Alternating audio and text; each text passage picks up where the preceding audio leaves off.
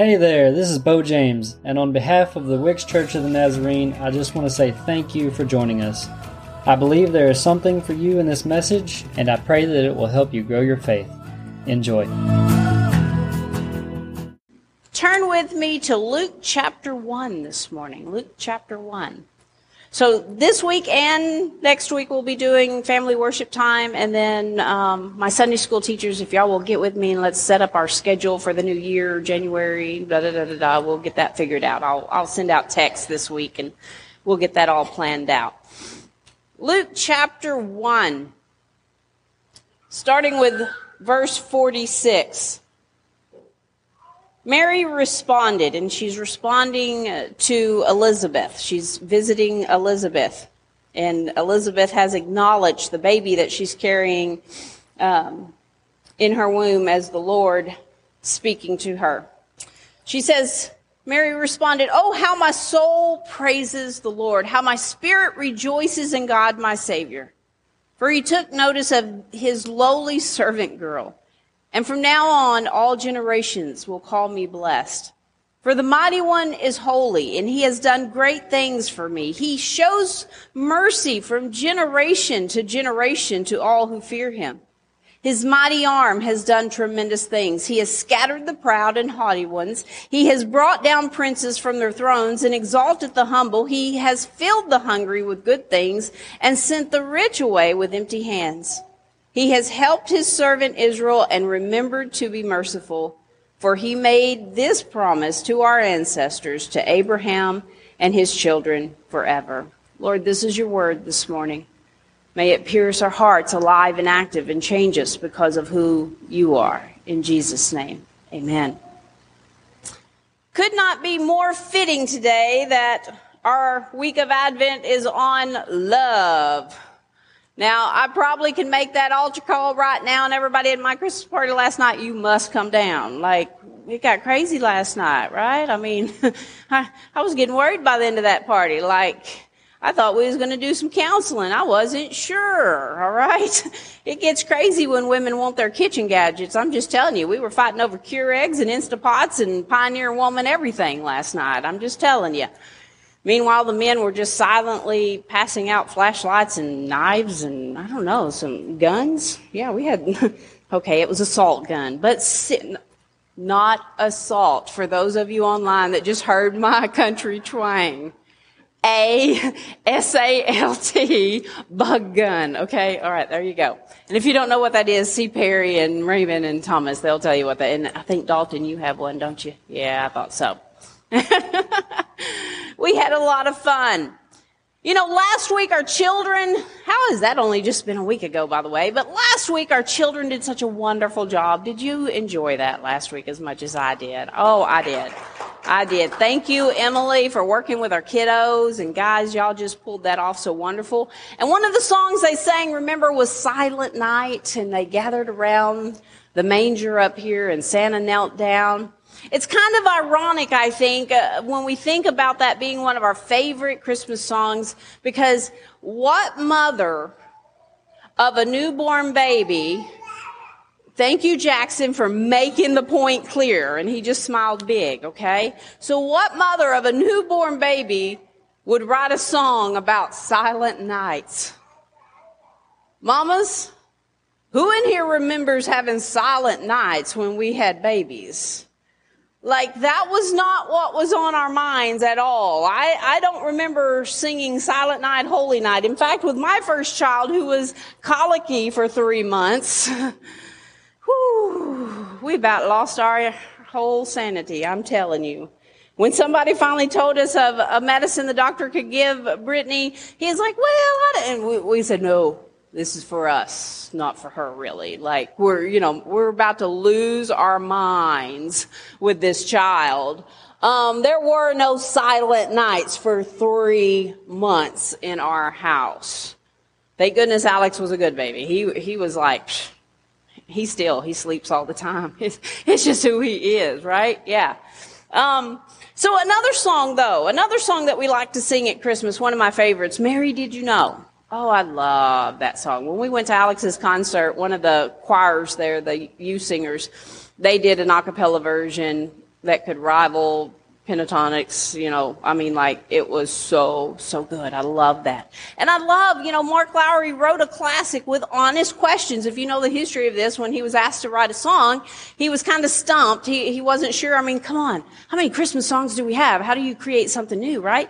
And uh, after a conversation with his own mother, he began to pen these questions that one might have for Mary.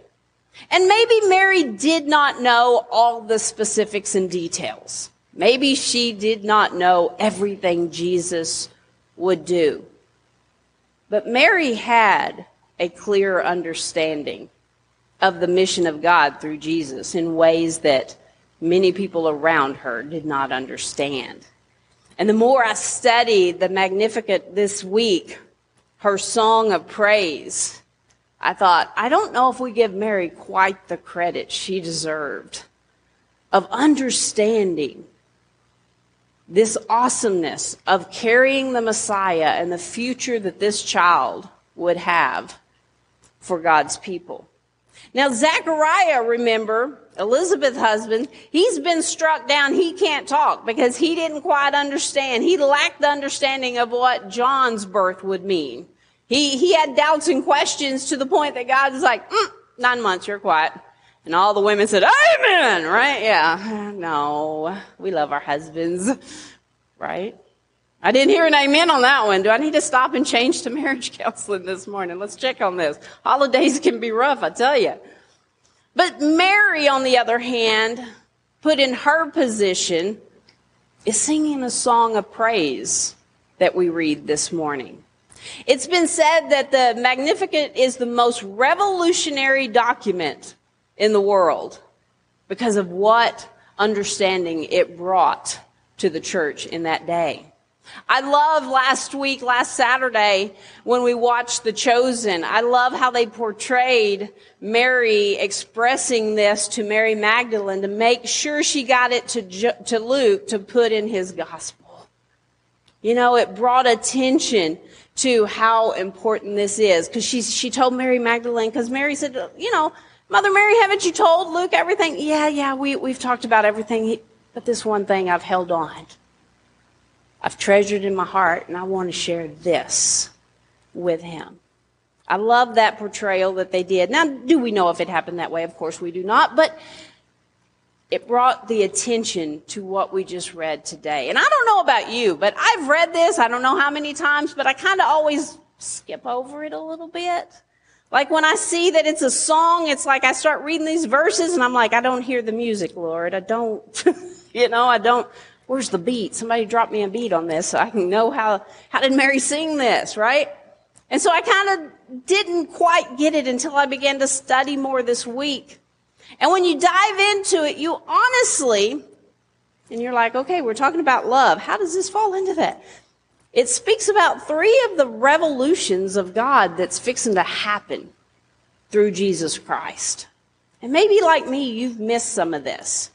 Verse 51 said, His mighty arm has done tremendous things. He has scattered the proud and haughty ones.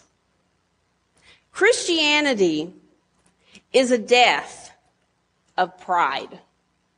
In fact, I, I, that word haughty, I love that word. You can find it in Proverbs. Haughty simply means someone who is so busy judging others huh, that they don't see themselves. Oh, church. Amen. Uh, we can be the worst ones of this sitting in this room. We, we, we can sit here and listen to my message today and go, oh, you know, if such and such would have been here today, that was the perfect message for them. No, you're the one here today. This message is for you. And so Christianity puts to death that pride because when we examine our lives next to the life of Christ, it tears away all threads of our pride, of our self, of our way of doing things. That's all pride is. I want to do it my way, right? Is it, what is it, Burger King that tells us we can have it our way, right? They're marketing you for your pride that you can come in and tell them what to do, right? There was an American writer, O. Henry, and he had this short story that he wrote of a young boy who um, grew up in a small village, and, and this young boy, him and a, a young girl, they kind of became friends, and okay, they were sweet on each other, you know, growing up. But the young boy wound up moving off to the city life. And unfortunately, he fell into the wrong crowd when he was in the city. And he became a pickpocket and a thief. And he became really good at what he did, by the way. You know, we forget sometimes even when we're doing the wrong things, we take pride in what we do when we do it well. And he, he thought he was really good. In fact, one day he snatched an old lady's purse and he was so proud of himself. He thought he pulled it off so swiftly. She never knew. But he looked down the street and he saw a face he thought looked familiar. And it was that young girl that he grew up with in school that he was so sweet on. And what struck him the most was how innocent and lovely she still looked. Just like the days he knew her in school, she had not changed a bit. But what struck him was suddenly he felt like the dirty thief that he was. He began to realize what his life had become and turned into. And he wound up just tilting his head back and crying out to God and saying, I just wish I could die. Because he realized what he had given up in life. He'd realized how wrong he was. He saw an honest glimpse of himself when he saw the young girl.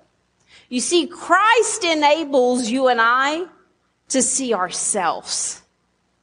And it's the death of our pride when that happens. When we become humble enough to admit we're sinners. But that only happens when Christ comes on the scene. You see, before Christ showed up, it was the law that they were looking to. And yes, the law does a great job of pointing us to things we can do wrong. It shows us things that maybe we shouldn't do. But then Jesus shows up. He's not pointing at what we do wrong. He's showing us who we are. When we acknowledge who Jesus is as the Son of God, as the Savior of the world, who died for our sins, a moral revolution begins the process in us. A changing, not because I just want to do better, but because I realize without Christ who I am. And I want to be more. I want to be who God created me to be. And it starts a moral revolution. But then Mary sings the next verse says he has brought down princes from their thrones and exalted the humble.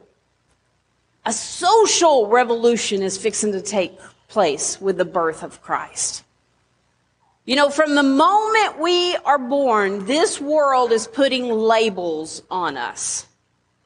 You know, from the moment you're born, because when you're born, a name gets connected to you, right? We get a, a, last name that connects us to a family. And when that happens, then whatever that family's history is connected to us. Oh, that's, that's Gail Springer's daughter. That's Gail, that's Gail's granddaughter right there. Yeah. Sharing my pain this morning, Casey. You know, sometimes that wasn't always the best thing. I know what, I know you understand what I'm saying. We get connected. Other labels, as soon as we enter school, they begin to assess us and label us on our abilities or lack of abilities. Now, I'm not saying that's a bad thing. I'm just saying it's one of those labels out there that we have. People put labels on us every single day. Some good, some not good. Society determines what class we are. And then they determine how much money we're going to pay the IRS because of what class we're in. Another label. And honestly, church, probably the worst are the labels you and I put on ourselves. Labels that we allow to stick. Or labels that we put there just out of our own problems. Whether we're worthy, unworthy. I'm smart, I'm dumb. You know, I could I could ask every one of you how you label yourself, and I guarantee most of you are going to give me some negative thoughts. Those are labels that we put on ourselves. But see, Jesus was coming to shake all of that up. He was coming to rip those labels off. And Mary understood that, by the way. You know, there's a story during the Middle Ages of a scholar who was named Meredith. We'll say that's how I pronounce it. It's the Arkansas pronunciation, by the way. Working on my own version of the Bible these days, I'll tell you. And it has nothing to do with assault guns. Oh my goodness, I can, I can hear that one online already. But Maradas, he was a traveling scholar, and he was in an Italian town during the Middle Ages when he became gravely ill. And because nobody knew who he was, they put him in a hospital that was meant for the waifs and the strays, for the lower class. There's that label. Well, the doctors begin to discuss, and they're talking in Latin, their learned education for being doctors. And they begin to discuss amongst themselves that, you know, nobody knows really who he is. He's not really worthy of anything. So, you know what? We could use him for some medical experiments, and nobody would know. And then Maradas spoke up in their well versed Latin language, and he said, Call no man worthless for whom Christ died. Oh, church, do you hear me? I know we have labels. And we listen to it and we let it beat us down so many times. But Christ says you are worthy. Christ said, You are worthy enough that I died for you. And he says, And I know what you did. I know who you are and I love you anyway. When we have realized what Christ did for each and every one of us, then it's no longer really possible that we should look at others as beneath us. Because sometimes we do that too. Unfortunately, this time of year, we get this idea of helping others. And unfortunately, it's because, honest, let's be honest, they're less than we are. They have less than we have. Sometimes they may have more than we have because they're not worried about the things that make us busy. Thomas, he said I was a, a killjoy this morning because we were sitting there talking about the Christmas party and I'm, I'm flipping through things for the sermon in my head and I was looking at that little manger scene, you know, that I put under my tree every year and I said, you know what? I said, if Christ came today, hmm. I said, he wouldn't have been at our party last night. I said, because, man, we were having a great time, wasn't we? I said, we loved each other. I said, I'm not saying the party was bad. I'm just putting it into perspective, thinking of Mary's time and day. Hmm. It wasn't the church he came into. It was a lowly, humble, virgin girl. And what good comes out of Nazareth anyway? Hmm. And yet that's where the Messiah showed up. He said, Man, you're a real downer this morning. I said, just a thought, just a thought. Mary understood labels. She was a Jew. That would have been beneath the Romans, by the way. She was a woman. That was beneath every man. And then she was a unwed, pregnant teenage woman who they could have stoned had Joseph not listened to his angel and, and took up for her. So she understood labels. But the Messiah was coming, and he was fixing to shake up the social scene. The social revolution, because Jesus changes everything. He is the equalizer of all men. It doesn't matter what our social status is. It doesn't matter how much money we make. It does, because all of that gets stripped away from us. Do you understand? When you step into eternity before God the Father, none of that's going with you. The only thing that's going to get asked at the door, did you know my son? Do you know Jesus Christ? And if you're not seen in him, hmm.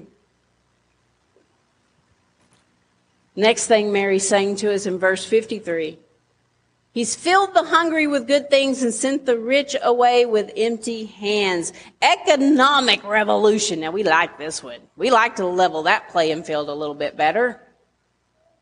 You see, a non-Christian society is an acquisitive society, which simply just means I want to get everything I can get, right? I want to acquire as much wealth and, and as many things in this world as I can. And if it's free, boy, that's even better. Let's get it. But a Christian society, no one dares to have too much when somebody else is going without. Now, I'm not talking about a socialist government here, by the way. I'm talking about loving our neighbors. And, and you guys do a pretty good job of that.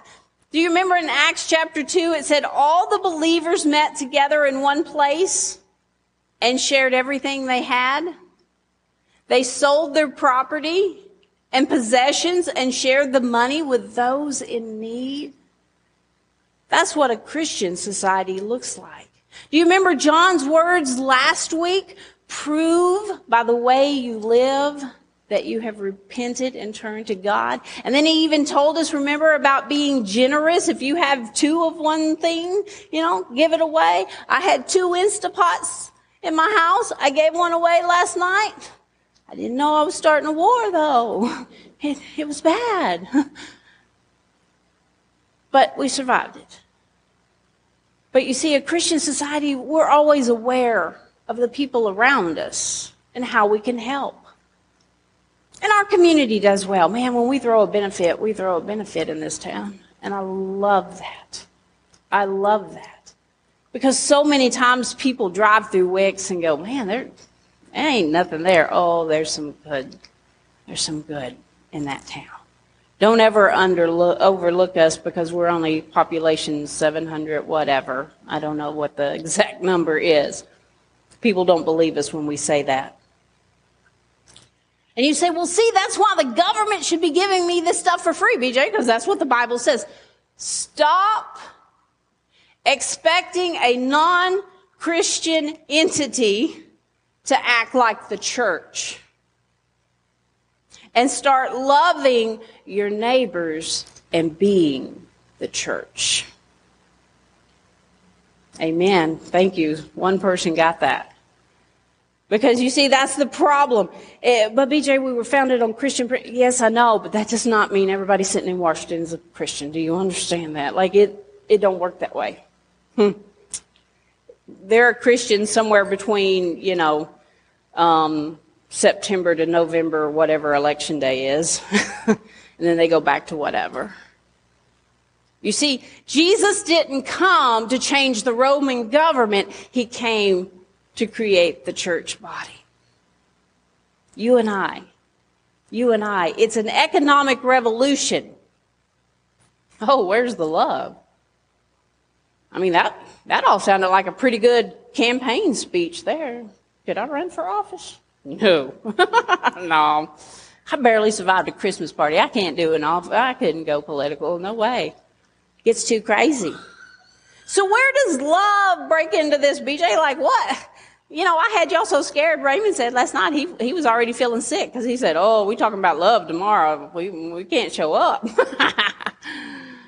All this talk about revolution means we need a strong and powerful leader, right? That's what the Israelites thought they were looking for. You see, they thought this Messiah was coming to do something big and, and free them from the Romans and going to upturn everything. And we're finally going to have our status and our label will be up here now. as God's people. Hmm. This was a great moment of hope, remember, for the Jewish people who had been waiting and waiting and waiting for the Messiah. To the point, church, can you, can you relate to that point where they thought, God, are you even listening? Have you been there, church? Where you've cried out, cried out, and cried out, and cried out, and cried out, God, where are you? But here's the thing when God showed up, it was so far from what they expected, they almost missed it. You see, because Jesus showed up with a poor Nazarene mother, right? That I'm sure they had a lot of good, nasty labels for her. Because everybody just assumed she cheated on Joseph, right? It's not his kid. So there was labels. In fact, Jesus was just an ordinary person that for most part, no one really took notice of until he hit his 30s. You know, we have a huge gap in there. We, we see one, one little childhood story, remember, uh, when he got left behind. But other than that, there's a lot of gaps there. Man, as a new mom, I, I used to hate that because I'm like, how am I supposed to know how to raise my kid when I don't know how Mary raised Jesus? Like, come on, give me something in there, right? Oh, the Bible's full of things to help you, by the way. Man, if you even just went as simple as raising your kids by the Ten Commandments and always pointing them that it's not my rules, it's God's way we live by. That's a big one. So here's the thing when God showed up, it wasn't how everybody thought it was going to happen. And don't overlook that one of the biggest pieces, most revered pieces in Luke's gospel that's supposed to be so awesome, the, the Magnificat, it was written by a woman in the day and time that women could not even own property. They could not even be a witness in the court of law because their testimony was no good. And yet, this woman is testifying about the Messiah to the point we have it in the Gospels. So many times when I have conversations about me being a, a pastor, how can you do that? Because I see all through God's history how he lifted women up. We can go back to Deborah being a judge. That's the heart of God. That's the heart of who he is. Mary was singing praises. Think about where she was. She's pregnant. She's got to go back and tell her fiance. And she knows the law, by the way. She could be going back to her death if God is not protecting her. And yet, she praises God. Oh, how my soul praises the Lord. She understood. She understood the concept of what the angel had told her the Messiah, the Son of God, is who she would bear. So I have a different ear now when I hear Mary, did you know? Because I kind of think, yeah, she did. She did. What's that old, old song that says, what the world needs now is Love, sweet love. Where was that in trivia last night? Man, y'all stunk at trivia last night. We don't know our Christmas trivia very well. it was some old trivia in that game and we didn't do so well last night. In fact, it got so crazy that the poor men almost missed the easiest question we had. What's the traditional flavor of a, of a candy cane? Yeah, but y'all had to think about it. Y'all thought it was a trick question. Peppermint. Yeah. It was like the easiest question we had all night, and they almost missed that one. Church, the very first step when we want to find love in our Christmas story in our life is simply humbling yourself before Christ. Seeing yourself through God's eyes, not your own. Because see, when I, when I look through my eyes, I can easily say, well, I'm a good person. Like, I like people. I love, you know, I love on people. I do things for people. I, I'm a good person. But that's pride. That's my examination. When I, when I look at my life through God's eyes, the Bible tells me we've all sinned. We've all fallen short. Catch this phrase sin is not what you do. See, I think sometimes we put labels on people because we look at what they're doing, and, and because they did that, they sin. Sin is not about what we do, but it's who we are that causes the things we do wrong. You see, we're all born sinners because of Adam. Thank you so much, Adam. We all are born. One of the first words little Jackson will come up with is going to be no. Right? We know that. Why? Because pride, we want it our way. I don't care, mama. I want it. I see it. I need it. We have teenagers that still act that way. We, we had adults last night, so what am I saying? I ain't even blaming the kids in here, right? We got crazy last night on gifts. You see, we're all born sinners. And it's that innate concept of being a sinner that causes us to do wrong things. But we can be made new in Christ Jesus. And Mary understood this child. He's going to change everything. He's going to change it all. And that's where the love comes in. Because even today, when the world is dark and hopeless, there's those labels again. Even when the world is so dark, even when that person you've got in your mind that you think, nope, God can't love them. I know what they did. And it's so bad. God still is breaking through. Church, the question is can you humble yourself before his throne today? Can you humble yourself and say, God, I don't want to see me through my own eyes anymore? And unfortunately, even as Christians, we can live this way, by the way. We can, we can come to the altar, we can say our little prayer, and then we go about our life like nothing has changed. And I will challenge you to say, then do you really know Jesus? Because when Jesus comes into the picture, everything changes. Everything. How we love people, how we love our families, how we look at our things, and how can I help others with what I have? It changes everything.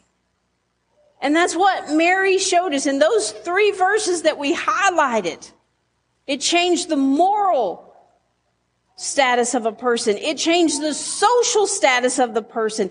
It even changed the economic status. And some of us are saying, you don't know my paycheck. It didn't change it. Oh, no, no, no. We can all share stories where God shows up and blesses us in ways that we didn't deserve. Mm. That's a God thing. But you see, all these changes, it doesn't happen until you and I humble ourselves before the King and say, God, I'm sorry. I am a sinner and I'm tired of doing it my way. Take my pride, Lord. Take it. Here's my hands opened up. Do with me what you want, Lord, and I'll follow you. And see, when we do that, the world around us begins to change. Oh, there's so many problems in the world today. And I will always say, Jesus is the only answer for every one of them. We can pass laws, great. We need laws. But Jesus is the only change factor. Jesus is the only change factor there is. And if you don't have him today, then today is the day. Today is the day to bend a knee to the King of Kings and the Lord of Lords. So that this light that we have lit for the last four weeks, I don't want it to stay in this room. I want it to leave with each and every one of you. Because you become the light of the world. You carry Jesus to the next generation. And without that, our world is hopeless without Jesus Christ. That's the love. Stand with me, church. These altars are always open. You say, well, I, I, can talk to God where I am. Yeah, you can, but you know what? Change starts with a step. Change starts with a movement. Man, we have flown through 2021. And maybe you're, you're coming to the end of the year and you're going, wow, I don't think anything has changed this year. Then, then take a step today. Take a step and let God begin to lead. Take a step and acknowledge, God, I lay all that I am before you to live with you now. Dear Heavenly Father, we come today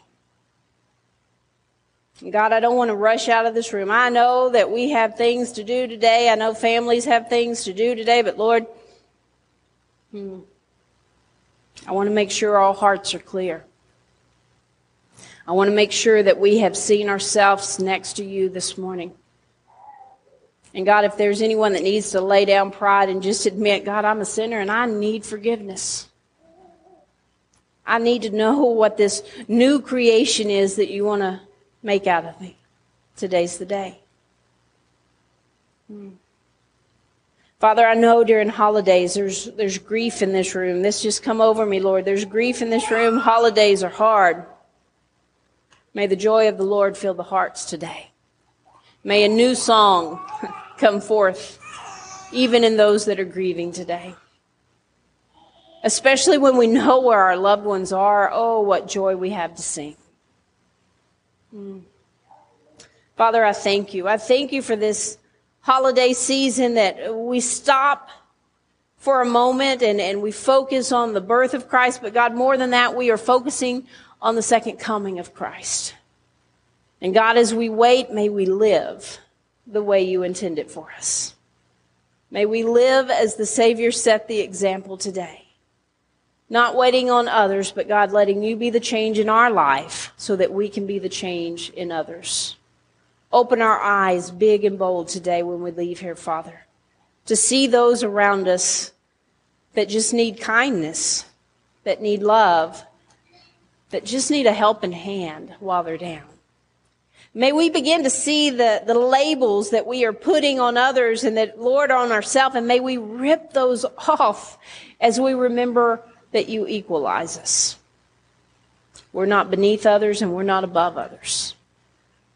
We are all sinners saved by grace.